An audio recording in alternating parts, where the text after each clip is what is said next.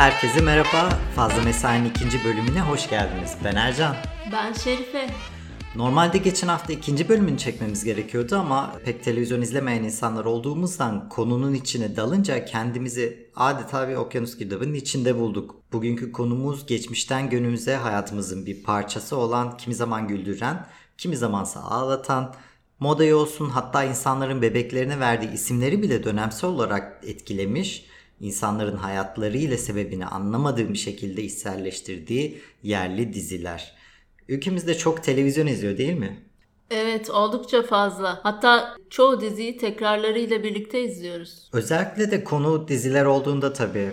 Televizyon ilk evlere girmesinden bu yana o siyah beyaz televizyon zamanlarından bahsediyorum tabii. Kültürün ayrılmaz temel öğrenci araçlarının başına geçmiş durumda ve nüfusun çoğunluğuna bakarsak bu alışkanlık devam etmekte. Sen de görüyorsun ki. Hı hı. Genelde klasik bir Türk evi planına baktığımızda da şunu görmüyor musun zaten? Oturma odasında her zaman bir televizyon vardır. Hatta çok sağlıksız da olsa yatak odalarında dahi televizyon bulunduranları biliyoruz. Baş köşededir. Her evet. evin baş köşesinde bir televizyon bulunur. Aynen öyle. Uyku kalitesinin önemli derecede de etkileyen bir unsur tabii. Yatak odasında sağlık uzmanları falan da hiçbir şekilde tavsiye etmiyorlar televizyon olmasını. Bunun yanında bir boş zaman aktivitesi, bir eğlence aracı, Sosyoekonomik düzey bunda ne kadar belirleyici bunu tartışmak gerekir. Aslında Türk toplumuna baktığımızda çok fazla hobisi olan insanlar zaten değiliz. E, alışıla gelmiş garip ve dünyanın en verimsiz mesai düzenlerine de sahip ülkelerden biri olduğumuz göz önüne alınırsa çoğu zaman akşam işten çıkıp eve gittiğinde yorulmuş insanların yemek sonrası birinci aktivitesi tabii ki televizyon izlemek oluyor. Hatta çoğu zaman kimse ne izlediğinin farkında bile olmuyor. Başka işler yaparken bir yandan televizyonun sesini duymak belki onlara iyi geliyor. Ekonomik bir eğlence aracı olması onlar için bir avantaj. Sadece sesinin açık olması bile belki de bir motivasyon aracı. Veya yoğun günün stresinden uzaklaşmak, uzaklaşmak için bile, değil için, mi? evet. Yani beyni meşgul etmek için bilinç dışı bir alışkanlık haline gelmiş. Bu bölüm için biraz maruz kaldım ben de bu dizilere gerçekten bilinçli olarak izlemek isteniyorsa sağlam bir sabır gerektiriyor bence. Ama ister bilinçli olsun ister olmasın bu diziler toplumun davranışlarını, kültürel yapısını etkiliyor sonuçta. Ki benim şahsi görüşüm bu etkinin daha çok günümüzde özellikle yeni nesil üzerinde kötü boyutta olduğu yönünde. Özellikle de genelde temaların varış ama gururlu gençler, intikam alan kabadayılar, bir tarafın işte holding işleten patron olduğu, kimin kiminle beraber olduğunu belli olmadığı aşk veya entrika olduğunu düşünürsek yani genelde konuların. Ve tüm bu olumsuz konulara rağmen izleniyor olması bize arzın olduğunu gösteriyor. Sonuçta ne kadar izleniyorsa, ne kadar talep varsa bir o kadar da gündemde olan diziler var. Şimdi geçen sene çekilen dizi sayısı 50'ye ulaştı ve bunların çoğu 6. bölüm sonunda yayından kalkmış durumda. Yani onca oyuncu, onca emek ya da kaynak harcanmış olsa da reytingi düşükse bir diziyi bir anda bitirebiliyorlar. 2000 ile 2005 yılları arasındaki bu 5 yıllık süre içerisinde ise çekilen dizi sayısı 83. Yani o dönemde yılda ortalama 16 dizi çekilmiş. Genel bir mantık yürütürsek bir yerde sayı ne kadar artarsa zaten kalitede o kadar düşmez mi? Ki bunun yansımasında ciddi derecede yerli dizilerde görüyoruz şu anda. Televizyon yayınlarının temel gelir kaynağı da biliyorsun ki reklamlar. Hı hı. Netflix, Hulu, Exxen gibi internet temelli yeni platformların da ülkemize girmesiyle standart televizyon yayınlarının izleme oranlarında doğal olarak bir düşüş olması beklenen bir gelişme. Bu da reklam veren şirketlerin hedeflenebilir internet reklamlarına kaymasına yol açtı tabii ki. Dolayısıyla dizi sayısı artmasına rağmen bunlara ayrılabilecek bütçe de kayda değer miktarda azaldı. Ve birçok insan internete bağlı olarak internet dizilerini takip edebiliyor. Bu da büyük bir konfor insanlar için. Alternatif dizilerin geliştiriliyor olmuş olması televizyondaki diğer dizilerin fark edilmesine bir engel oluşturuyor ve daha az görünür duruma getiriyor diğer dizileri. Tabii ki sayı çoğaldıkça çünkü alternatif evet. arttıkça o kendini belli etme, ortaya çıkma şeyi Azalıyor. ihtimali azalıyor. Dünyada medya yapımcılığının başrollerindeki kişiler zaten geleneksel televizyon yayıncılığının gelecekte tamamen yok olacağını ve internet temelli bir ortama kayacağı konusunda hemfikir. Bu noktada kullanıcıların bunu hazır olup olmaması da aslında çok onlar için problem değil. Zaten bu sektörün başındakiler insanları çeşitli mekanizmalarla bunu daha fazla teşvik edecekler ve yönlendirecekler kişileri. Dolayısıyla sektör internet temelli platformlara doğru kayacak gelecekte de tamamen. Daha eskiye bakacak olursak dizilerin ilk çıkış yıllarına dönersek Brezilya dizileriyle başladı esasında. Hayatımıza onlarla girdi.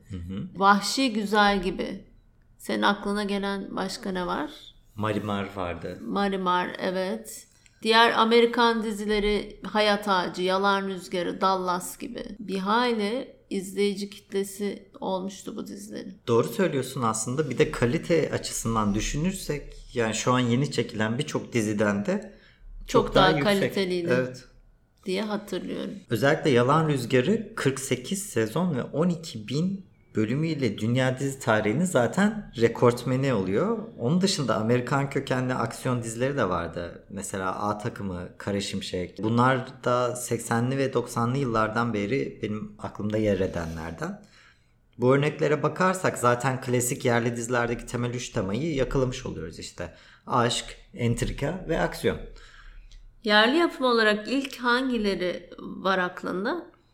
Benim aklıma ilk bizimkiler ve 7 numara geliyor mesela. Özel kanalın açılmasıyla da birçok dizi yaygınlaştı. Örneğin benim aklıma gelen kaliteli dizilerden bir tanesi Ekmek Teknesi. Evet o zamanki yapımlarda daha çok böyle içimizden samimi günlük hayatı yansıtan diziler vardı değil mi? Kurgu çok fazla da yoktu o zamanki dizilerde. O zamanki dizilerle bu zamanki dizileri karşılaştırdığımız zaman gerçekten büyük bir samimiyet farkı var. Belki de teknolojinin bu kadar gelişmemiş olması bize bir anlamda sergilenen şeyin bir tiyatro tadında olmasını getirdi. Bir de aslında ilerleyen süreçlerde özgün konular da ortaya çıkmaya başladı senaristlerden geçmişe baktığımızda. Örneğin Janset ve Günay Karacaoğlu'nun oynadığı Yarım Elma çok iyi bir dizi değil miydi? Hiç tanımadığın biri ikizin olduğunu iddia ederek bir anda karşısına çıkıyor ve onunla beraber yaşamaya başlıyorsun acıdığın için falan. Sonra aralarında işte bir bağ kuruluyor. Yani şu anki dizilerin senaryolarını düşünürsek özgünlük konusunda da bayağı bir gerilemişiz zaman ilerledikçe. Tabi dönem dönem dizilerin konuları değişiyor. E, Aile dizileri, komedi dizileri, gençlik dizileri, polisiye diziler, padişahlık dizileri olarak dönem dönem gündemdeki diziler değişmiştir. Bunun dışında ciddi sayıda da kitap uyarlamaları da oldu tabii ki senaryolarda. Demek ki bir noktada konunun tükendiği yere gelmiş senaristler diye düşünüyorum. Yaprak Dökümü, Fatma Gül'ün Suçu Ne mesela bunlardan birkaçı işte. Yaprak Dökümü Türk tarihinde en çok izlenen dizi unvanı da hala koruyor zaten. Kitap alıntılarından bahsetmişken şu anki gündemde de bir Kırmızı Oda, Masumlar Apartmanı gibi örneklerle devam ediyor bu kitap sektörü. Evet tabi uyarlama dendiğinde ne kadar kitaptakiyle birebir aynı anlatılıyor hikayeler tartışılır. Sonuçta medya olarak ikisi çok farklı formatlar. Bir noktada artık ne kadar hızlı içerik tükettiğimiz bu da kesinlikle tartışılması gereken konulardan. Eskiden alternatif olmadığından bir yapımın tutması garanti gibiydi yani bir şey çıkarttığında. E, Çünkü insanların bir alternatifi yoktu izlemek için. Evet ve artık çok fazla tükettiğimiz için konular da hep aynı kalıyor. Hiç değişmiyor. E şu anki en popüler konu dram. Yani Türk milleti ben anlamadığım bir şekilde inanılmaz şekilde dram seviyor.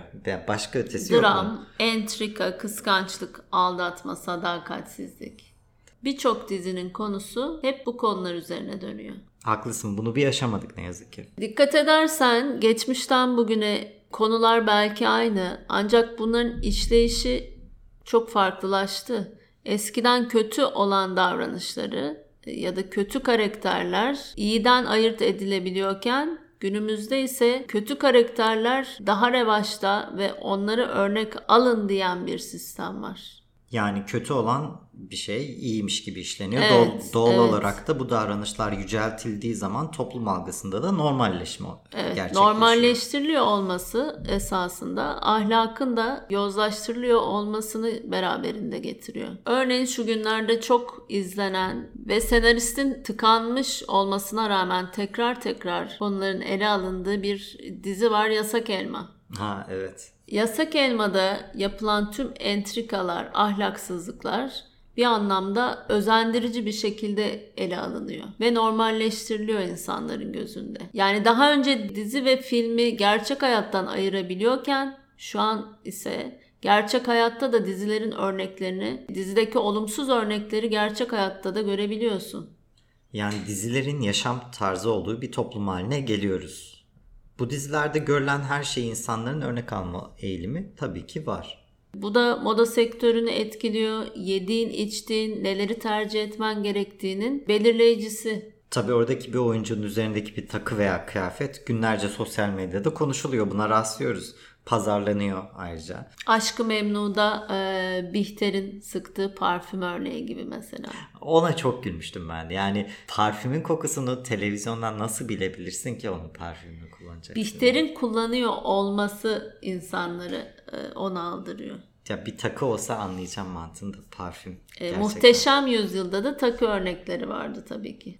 Neden bu kadar izliyoruz bu dizileri? Kendimizde neler buluyoruz ya da kendimizdeki eksik noktaları mı oradan tamamlamaya çalışıyoruz? Ben bir şey bulmuyorum bu dizilerde. O yüzden de izlemiyorum ama sektör içindeki kişilerle yapılan röportajlarda belirtildiği üzere bir dizinin ortalama süresi 120-140 dakika arası Türkiye'de. Yani 2 saatlik bir süreden bahsediyoruz. Ve başlangıçta neredeyse bir diğer geçen bölümün de tekrarıyla birlikte veriliyor. Evet. Yani prime time zamanında reklamlar da dahil olmak üzere 3-4 saatlik bir zaman diliminden bahsediyoruz burada. Ama hiçbir zaman yapımcıların bir insanın oturup da 4 saat boyunca yaptıkları bir diziyi izlemesi gibi bir beklentileri zaten Türkiye'de yok. Bence bunca saat ekranın başında kalıp izleyenler de vardır. Tabii ki vardır. Ona yapılabilecek bir şey yok artık da. Ama genelde arka planda bir ses olsun ya da yemek yaparken arada bir göz atıp işine devam edenler var. Şu anki diziler daha çok bu yüzden uzun. Senaryolara bakıldığında ana karakterler arasında dakikalarca süren anlamsız bakışmalar gibi dolgu sahnelerin sonu yok zaten senaryolarda. E, ve o bakışmalara da imrenerek bakanlar var. Ama şöyle düşünsene o sahneden müziği çıkart al sana dünyanın en rahatsız ve saçma durumu. Yani hiçbir zaman iki kişi bu kadar uzun süre bir şey söylemeden bakışamaz. Yani temel psikolojiye bile aykırı bir durum bu. E, ve tabii orada müzik de popülerliğini kazanıyor. Şimdi 120-140 dakikadan bahsediyoruz. Ama yabancı yapımlara baktığımızda dizi süreleri maksimum 40 dakika civarında. O yüzden senaristlere de çok bir şey suç bulamıyorum yerli diziler için senaryo yazanlara. O iki saati zaten doldurması gerekiyor bir şekilde. İnsanlar da yapacak başka şeyleri olmadığından zaten bu dizileri izliyorlar. Ve izleyen kişi orada kendinden bir parça buluyor. Ya da eksik yönlerini o, diziler, o dizilerdeki karakterle tamamladığı için ona çok da hayattan kopuk bir şeymiş gibi gelmiyor. O karakterleri ve konuları içselleştiriyor ve özümsüyor esasında. O yüzden uzun saatlerce onu izliyor olması onda garip bir durum yaratmıyor. Bu derece e, diziyi takip ediyor olmaları bulunduğu veya yetiştiği çevresiyle de alakalı. Eğer televizyon izlemekten başka bir eğlence, kültür aracı yoksa ya da sosyoekonomik düzeyi dışarıda bir eğlence aracıyla etkileşime girmesi konusunda engelse en yakın televizyon ve orada işlenen konularla meşgul oluyor. Ve çevresinde eğer sadece dizilerle ilgilenen kişiler varsa ondan bahsediyor olması bile o çevreye kendine ait hissettiriyor. Aynı zamanda televizyon ve dizileri, programları insanların o anlık başka şeyler düşünmemelerine neden olan bir şey. Bir bağımlılık kazandırarak diğer bütün sorunları üzerinde düşünmesi gereken diğer her şeyi unutturacak düzeyde bir uyuşturucu. Doğru. Sosyal çevre ve ekonomik durum, hobiler ve diğer uğraşlar konusunda insanları etkileyen önemli faktörlerden biri. Çoğu hobi belirli bir maddiyat gerektiriyor biliyorsun ki. En basit olarak yağlı boya resim örneğini verirsek Gerçekten tuvali boyası dersen belli bir kalitenin üzerinde malzeme istiyorsan masrafı ciddi boyutlara varabiliyor. Ülkemizde nüfusun çoğunluğunun asgari ücretle çalıştığını ve ekonomik şartların zorluğunu da göz önünde bulundurursak televizyonun yerini daha kaliteli aktivitelerini alması bir o kadar zor. Bir de kurgulardaki tutarlılık unsuru var aslında. Mesela Arka Sokaklar gibi çok izlenen bir yapım ama yerli dizilerde en tutarsız senaryoların yer aldığı bir dizi. Bir dizide ne kadar gerçek hayattan izler bekliyoruz? Ne kadar gerçeği yansıtmasını bekleyebiliriz ki? O noktada ben tutarlı şu şekilde sorgularım. Eğer sen 2021 yılında bir liseyi sadece sorunlu, varoş diye nitelendirebileceğimiz bir bölgede yaşayan, uyuşturucu ticaretine karışan, kullanan, hatta polisle ortak çalışıp bir dedektif edasıyla cinayet çözebilen öğrencilerden oluşturuyorsa o zaman ipin ucu zaten kaçmıştır. Ben eşek gibi ders çalışıyordum. Ki çoğu kişi de öyleydi benim okuduğum okulda. Yani bizim bilmediğimiz bir şey olmuş veya biz mezun olduğu liseler bayağı değişmiş demektir. Böyleyse. Yani demek istediğim sen eğer gerçekçi bir yapımı oluşturuyorsan o dönemi ve kitleyi olabildiğince gerçeğe yakın anlatman gerekir. Yani 2001 yılında geçtiğini kurguladığın bir filmde ışınlanmanın günlük hayatta var olduğunu resmedemezsin mantık olarak. Çünkü şu an öyle bir gerçeklik olmadığından izleyiciler hikayeden uzaklaşır. Bu sinemanın esaslarından. Bu yüzden bu işi yapan biri der ki bu film 2121'de geçmektedir. Bu 1960 yılında geçen bir hikayede kişinin cep telefonu kullanması gibi e, geçmişe yönelik de işliyor aynı şekilde. Çünkü cep telefonu 1973'te icat edildi. Aynı şekilde sosyal ilişkiler de istisna durumlar hariç basit olarak bir toplumun kültürüne uygun tasarlanmalı benim açımdan ya da e, örnek olabilmeli. Evet. Bazı dizilerde olduğu gibi örneğin çocuklar duymasın. Birçok yönden sosyal ortamda ebeveynlere çok yönlü bilinçlilik sağlamıştır. Kötü davranışları ve örneği de gösteriyordu o dizi. Ama sonuçlarını ve bu davranışların neden olduğu diğer sorunları da işlediğinden gerçekten iyi bir örnekti diyebiliriz. Süper Baba da aslında ilişkiler yönünde bence çok iyi bir örnek. İyi bir gelişim sergileyen bir senaryoya sahipti. Ve geçmişle şu anki senaryolar arasındaki farkı çok net verebilirim ben sana. O dizinin ana karakteri Fikret tüm seri boyunca 3 farklı kadınla gönül ilişkisi yaşıyor. Ama hiçbir zaman ikisini ya da üçünü aynı anda idare etmiyor. Yani diğerinden ayrılmayı akıl edebiliyor arada. Bugün şartlarında o dizi çekilse Fikret 3 kadınla birlikteliğini yürüten bir holding patronu olurdu bence. Evet. ya ve ona ulaşmaya çalışan bin bir rekabete giren 3-4 kadın. Evet. Ta o zaman şartlarında bile çok eleştirildi biliyorsun Süper Baba. Ona rağmen şu an ne kadar masum geliyor değil mi? Ve mevcut dizilerle şu anki dizilerle karşılaştırdığımız zaman Süper Baba'yı nasıl algılar birçok insan? Belki de Aa, ne kadar saf bir adammış. İşte iyi insan olmanın özelliklerinin kötü sonuçlar doğurduğu, ya da beceriksiz olarak nitelendirilebileceği bir karakter belki de şu an. Şu an için öyle. Evet ve bu da gösteriyor ki e, o zamanki dizilerle bu zamanki dizilerin işlenişi açısından ve bakış açımızın ahlakımızın ne kadar da kısa sürede değiştiğini aslında bize gösteriyor. Bu çok üzücü bir şey. Yerli dizi tarihinde en önemli dizilerden biri de aslında Kurtlar Vadisi değil mi? Yayın saatinde sokakların bomboş kalmasına neden olan ölen karakterler için cenaze namazının bile kılındığı Polat Alemdar gibi bir kişinin intikam hikayesini ve derin devlet yapılanmasını konu alan bir dizi. Deli Yürek de vardı mesela. Ama bu alanda hiçbiri Kurtlar Vadisi'nin başarısını yakalayamadı. Ki başrolde yer alan Necati Şaşmaz'ın oyunculuğu pek de iyi sayılmaz bana göre. Şu an gündemdeki dizilere bakıyorum da hep bir entrika, sadakatsizlik, aldatma. Kahraman bir erkek ve etrafında onu elde etmek için oyun oynayan birçok kadın var. Asıl kötü olan da bunların bu dizilerde iyi bir şeymiş gibi aksettirilmeleri. Ve o karakter kötü de olsa, zenginse ahlaksızlığın örtüldüğünü sergileyen diziler bunlar.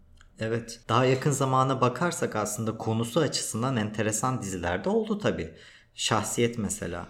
Uluslararası ödül aldıktan sonra ayıp olmasın diye TRT tarafından ödüle layık görülen Haluk Bilginer'in başrolünde olduğu film. Tarih dizileri dediğimde aklıma mesela şey geliyor yakın zamanda Muhteşem Yüzyıl geliyor. Ama bu diziler tarihi değil daha çok sarayda geçen entrikaları konu almış baktığımızda. E, sonrasında da birçok e, muhteşem yüzyıldan sonra ortaya çıkan Osmanlı Sarayı'nı işleyen birçok dizi oldu ancak bir muhteşem yüzyıl kadar bunlar reyting almadı. Bu belki de sadece konudan çok o konunun işlenişi ve o dizide oynayan karakterle de çok alakalı. Evet Muhteşem Yüzyıl büyük etki yaratmıştı insanlarda ama bunun ben birinci sebebinin başrol oyuncularının Halit Ergenç ve Meryem Uzerli gibi çok isabetli oyunculuğunun hakkını verebilen kişiler olmasından kaynaklandığını düşünüyorum. Çok iyi oturdular karaktere çünkü. Evet, doğru zamanda e, doğru bir konuyla ve doğru karakterlerle dizinin ortaya çıkmış olması da tabii ki büyüleyici bir şeydi. Ve bir de ilk örnek aynı Ve zamanda. ilk olması ve aynı zamanda bu kadar kitleye ulaşmış olması fark yarattı. Tabii ki oradaki karakterlerin, oyuncuların o oyunda verdiği, o oyunun hakkını vermesi de bir artıydı. Çünkü diğer dizilerde oynayan bu oyuncular, aynı oyuncular bu kadar etkiyi yaratamadı. Bu aslında karakterin oyuncu kişiliğinin önüne geçmesi dediğimiz şey oluyor. E, Bu tür bir durumda oyuncular bir süre yeni proje almayarak kişilerin akıllarından o imgenin silinmesini bekleyebiliyorlar. E, Veya o karakterle tamamen ters rolleri bürünerek izleyenlerin eski dizideki karakterle bağlantı kurmamasını sağlayabiliyorlar. Şimdi yerli dizi sektörünü genel olarak toparlarsak her hafta bir yönetmene 2 saatlik bir film çekmesini, senaristlerin bu süreyi dolduracak şekilde bir senaryo yazmasını, oyuncuların başarıyla bu garip sahneleri gece gündüz sette zor şartlar altında tam performans oynamasını söylüyor. Sonra bundan da çok ciddi yapım masrafı olan yabancı dizilerdeki kaliteyi bekliyoruz. Ne kadar büyük bir baskı. Ya dünyanın istersen en iyi oyuncusu ol yine kurtaramazsın o diziyi. Eğer bu şartlar altında ve beklentilerle devam edilirse bence yerli dizi sektörünün uzun süre hayatta kalması pek mümkün gözükmüyor. Evet daha çok dizi girişiminin olması güzel bir şey ama sayıyı azaltıp biraz daha iş ortaklığı doğrultusunda daha büyük bütçeli, daha mantıklı senaryoları olan, daha insani ve organize yapımlar ortaya çıkarsa yerli dizi kalitesini büyük ölçüde arttırabiliriz uzun vadede. Çünkü ne olursa olsun kalite her zaman uzun vadede sattırır biliyorsun. Yoksa daha çok 6. bölümde final yapan ve yayından kalkan dizi göreceğiz. Buradan yola çıkarak bu dizi bağımlılığı ya da televizyon bağımlılığından nasıl kurtuluruz hadisesi o kumandanın bizim elimizde olduğu yani neyi seçip seçmeyeceğimiz yine bizim irademiz altında ve burada yine o kişinin bilinçli olması yatıyor bunun altında. Öyle ama yani kumanda bizim elimizde olabilir ama sadece açma kapama tuşunun ben bizim kontrolümüzde olduğunu düşünüyorum. Çünkü A kanalı B kanalı artık fark etmiyor. Televizyondaki içeriklerin neredeyse tamamı tek tipe dönüşmüş durumda. Buna dizi harici yapımlar da dahil tabii ki. Aslında böyle devam etmeleri iyi de olabilir. İnsanları bıktırarak başka meşguliyetlere veya daha yeni hobilere teşvik etmiş, yönlendirmiş olabilirler bu alışkanlıklarına devam edebilirlerse. En azından bunun farkında olup bize iyi gelmeyen, bizi beslemeyen yapımların farkında olup belki de alternatif şeylere kayabiliriz. Alternatif etkileşimler ve alternatif programlara geçmemize neden olabilir bu durum. Sonuçta ne kadar talep varsa o kadar sunum var ve belki de bizim taleplerimizi değiştiriyor olmamız, bizim bilinçli bir hedef kitlesi yaratıyor olmamız bize çok daha iyi, çok daha faydalı senaryolar yaratılması demek oluyor. Umarım öyle olur. Evet sayın dinleyiciler bugünkü bölümümüzü de burada bitirelim. Bizden haberdar olmak istiyorsanız Facebook ve YouTube üzerinden Fazla Mesai Podcast kanalımızı takip edebilir. Diğer ayrıcalıklara ulaşmak için Patreon'dan bize destek verebilirsiniz. Bir sonraki bölüme kadar kendinize iyi bakın. Hoşçakalın.